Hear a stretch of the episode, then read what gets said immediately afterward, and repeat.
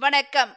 எங்கள் கதைத்துளி உங்கள் செவிகளின் பசிக்கு விதைத்துளி உங்கள் அனைவரையும் வரவேற்பது கதைத்துளி. உங்களுடன் பேசிக்கொண்டிருப்பது உங்கள் காயத்ரி தேவி முருகன்.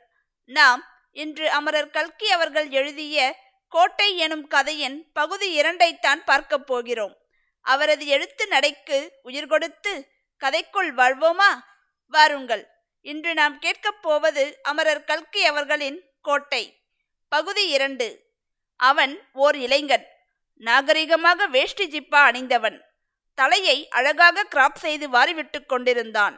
முகம் கலையான முகம். புத்திசாலி என்றும் தோன்றியது. இப்படிப்பட்ட பையனை சாதாரணமாக வேறு எங்கே பார்த்தாலும் பயமோ அதிசயமோ உண்டாக நியாயமில்லை. ஆனால் அந்த வேளையில் அந்த நிர்மானுஷ்ய பிரதேசத்தில் அவனை திடீரென்று வெகு சமீபத்தில் பார்த்ததும் பாம்பை மிதித்தவன் போல் துணுக்குற்று போனேன்.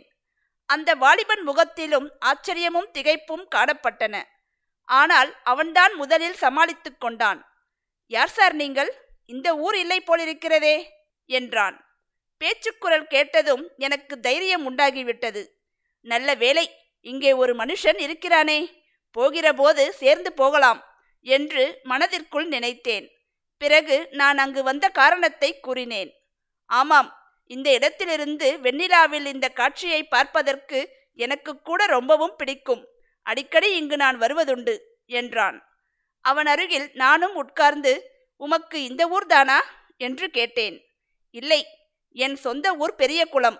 பக்கத்து ஊர் பள்ளிக்கூடத்தில் உபாத்தியாயராக இருக்கிறேன். வந்து மூன்று வருஷம் ஆயிற்று என்றான். அவன் செகண்டரி ட்ரைனிங் ஆனவன் என்றும் பெயர் குமாரசுவாமி என்றும் தெரிந்து கொண்டேன். தன் கையால் சமைத்து சாப்பிட்டு கொண்டிருப்பதாகவும் அவன் சொன்னபோது கல்யாணம் ஆகவில்லையா? என்று கேட்டேன்.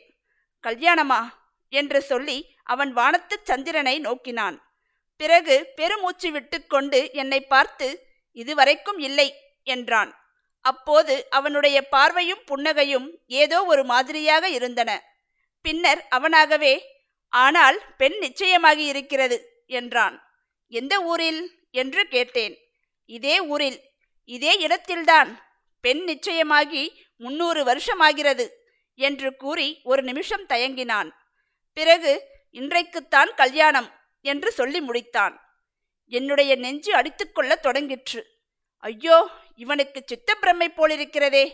இந்த ஏகாந்தமான பிரதேசத்தில் அஸ்தமன வேளையில் இவனிடம் வந்து அகப்பட்டு கொண்டோமே. மெதுவாக அங்கிருந்து கிளம்புவதற்கு நான் எத்தனிக்கையில் அவன் என் மனதில் உள்ளதை தெரிந்து கொண்டவன் போல் எனக்கு மூளை சரியில்லை என்று நினைக்கிறீர்களாக்கும்? அப்படித்தான் தோன்றும். எனக்கே சில சமயம் இதெல்லாம் சித்தப்பிரமையோ என்று தோன்றுகிறது. உங்களுக்கு சாவகாசம் இருந்தால் முழு விவரமும் சொல்கிறேன். எத்தனையோ நாளாக யாரிடமாவது என்னுடைய அனுபவங்களை சொல்ல வேண்டும் என்று எனக்கு ஆசையுண்டு என்றான். அவன் பைத்தியக்காரன் என்ற எண்ணம் எனக்கு மாறிவிட்டது. ஏதோ ரொம்பவும் துக்கப்பட்டவன். துக்க மிகுதியினால் இப்படி பேசுகிறான் என்று தோன்றியது. அவனுடைய கதையை கேட்டுவிட்டு கூடுமானால் அவனுக்கு யோசனை சொல்லி உதவி செய்ய வேண்டுமென்ற ஆசையும் உண்டாயிற்று. சீக்கிரமாக சொல்லி முடித்தால் கேட்டுவிட்டு போகிறேன் என்றேன். குமாரசுவாமி நன்றி ததும்பிய கண்களுடன் என்னை பார்த்தான். ஆகட்டும் சுருக்கமாக முடித்து விடுகிறேன் என்றான். ஒரு பெருமூச்சு விட்டுவிட்டு மேலே சொல்லத் தொடங்கினான். பக்கத்து கிராமத்தில் நான் உபாத்தியாயர் வேலைக்கு வந்து வருஷம் மூன்று ஆயிற்றென்று சொன்னேன் அல்லவா வந்து ஆறு மாதத்துக்கெல்லாம் சில சிநேகிதர்களுடன் இந்த செஞ்சிக்கோட்டைக்கு ஒரு முறை வந்திருந்தேன். இந்த பாழடைந்த பிரதேசம் எப்படியோ என் மனதை பெரிதும் கவர்ந்து விட்டது. அடிக்கடி இங்கே வர வேண்டுமென்ற ஆசை உண்டாயிற்று. யாராவது துணைக்கு கிடைத்த போதெல்லாம் அழைத்து கொண்டு கிளம்பி விடுவேன். கொஞ்ச நாளில் யாரும் துணை கிடைப்பது அருமையாகி விட்டது. எனக்கு தெரிந்தவர்கள் எல்லாரும் வெறுமே அந்த சுடுகாட்டில் என்ன வேலை என்று சொல்லி வர மறுத்து விட்டார்கள். பிறகு பள்ளிக்கூடத்து பசங்கள் சிலரை அழைத்து கொண்டு வரத் தொடங்கினேன். நாளடைவில் அவர்களுக்கும் அலுப்பு வந்துவிட்டது அப்புறம் நான் இங்கே தனியாகவே வருவதற்கு ஆரம்பித்தேன். ஞாயிற்றுக்கிழமை முதலிய விடுமுறை நாட்களில் பிற்பகலில் இங்கு வந்து சுற்றி சுற்றி அலைந்துவிட்டு இருட்டுவதற்குள் திரும்பி விடுவேன். அம்மாதிரி ஒரு நாள் தனியாக இங்கு வந்திருந்த அன்று தற்செயலாக பௌர்ணமியாயிருந்தது இது நடந்து சுமார் ஒரு வருஷம் இருக்கும். இன்று போல்தான் அன்றும் பூரணச்சந்திரன் வெள்ளி நிலாவை பொழிந்து கொண்டிருந்தான். இந்த இடத்தை விட்டு போக மனமில்லாமல் ஏதேதோ ஆகாயக்கோட்டை கட்டி கொண்டிருந்தேன். முன்னூறு வருஷத்துக்கு முன்பு இதே நேரத்தில் இந்த பிரதேசம் எவ்வளவு கலகலப்பாய் இருந்திருக்கும்? தூரத்திலே கோட்டை கதவுகளை சாத்துவார்கள். அரண்மனையில் மேலவாத்தியங்கள் முழங்கிக் கொண்டிருக்கும். குதிரை ஏறிய கோட்டை காவலர்கள் அங்குமிங்கும் உலாவிக் கொண்டிருப்பார்கள். கோயிலில் தீபாராதனை மணி அடித்துக் கொண்டிருக்கும். மண்டபங்களில் மடமாதர்கள் நடனமாடிக்கொண்டிருப்பார்கள் ராஜகுமாரிகள் அந்த புறங்களில் பாதச்சிலம்பு ஒழிக்க நடமாடுவார்கள். இப்படி நான் எண்ணமிட்டு கொண்டிருக்கையில் திடீரென்று எனக்கு மைக்கூச்சல் எரிந்தது. இது என்ன ஆச்சரியம்? நிஜமாகவே சதங்கை ஒளி கேட்பது போல் இருக்கிறதே. காது கொடுத்து கேட்டேன்.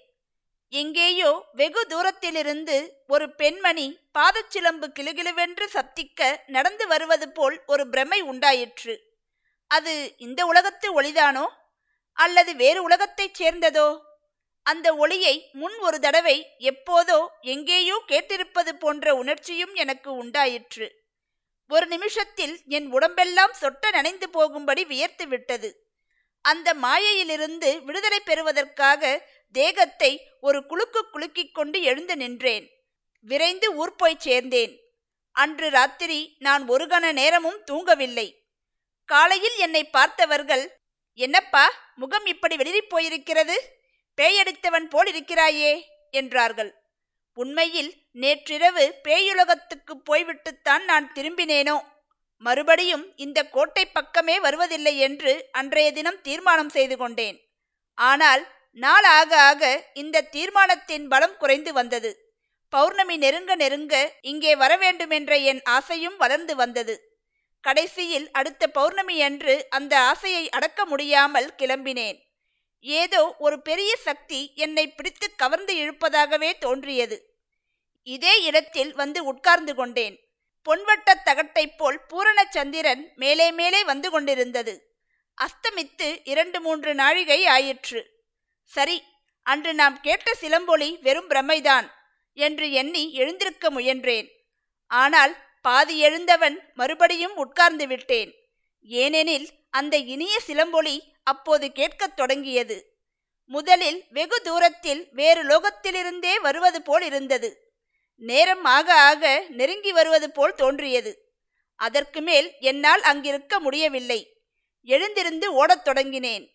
சிலம்பொலி என்னை பின்தொடரவில்லை என்று தெரிந்த பிறகு கொஞ்சம் சாவதானமாக நடந்தேன்.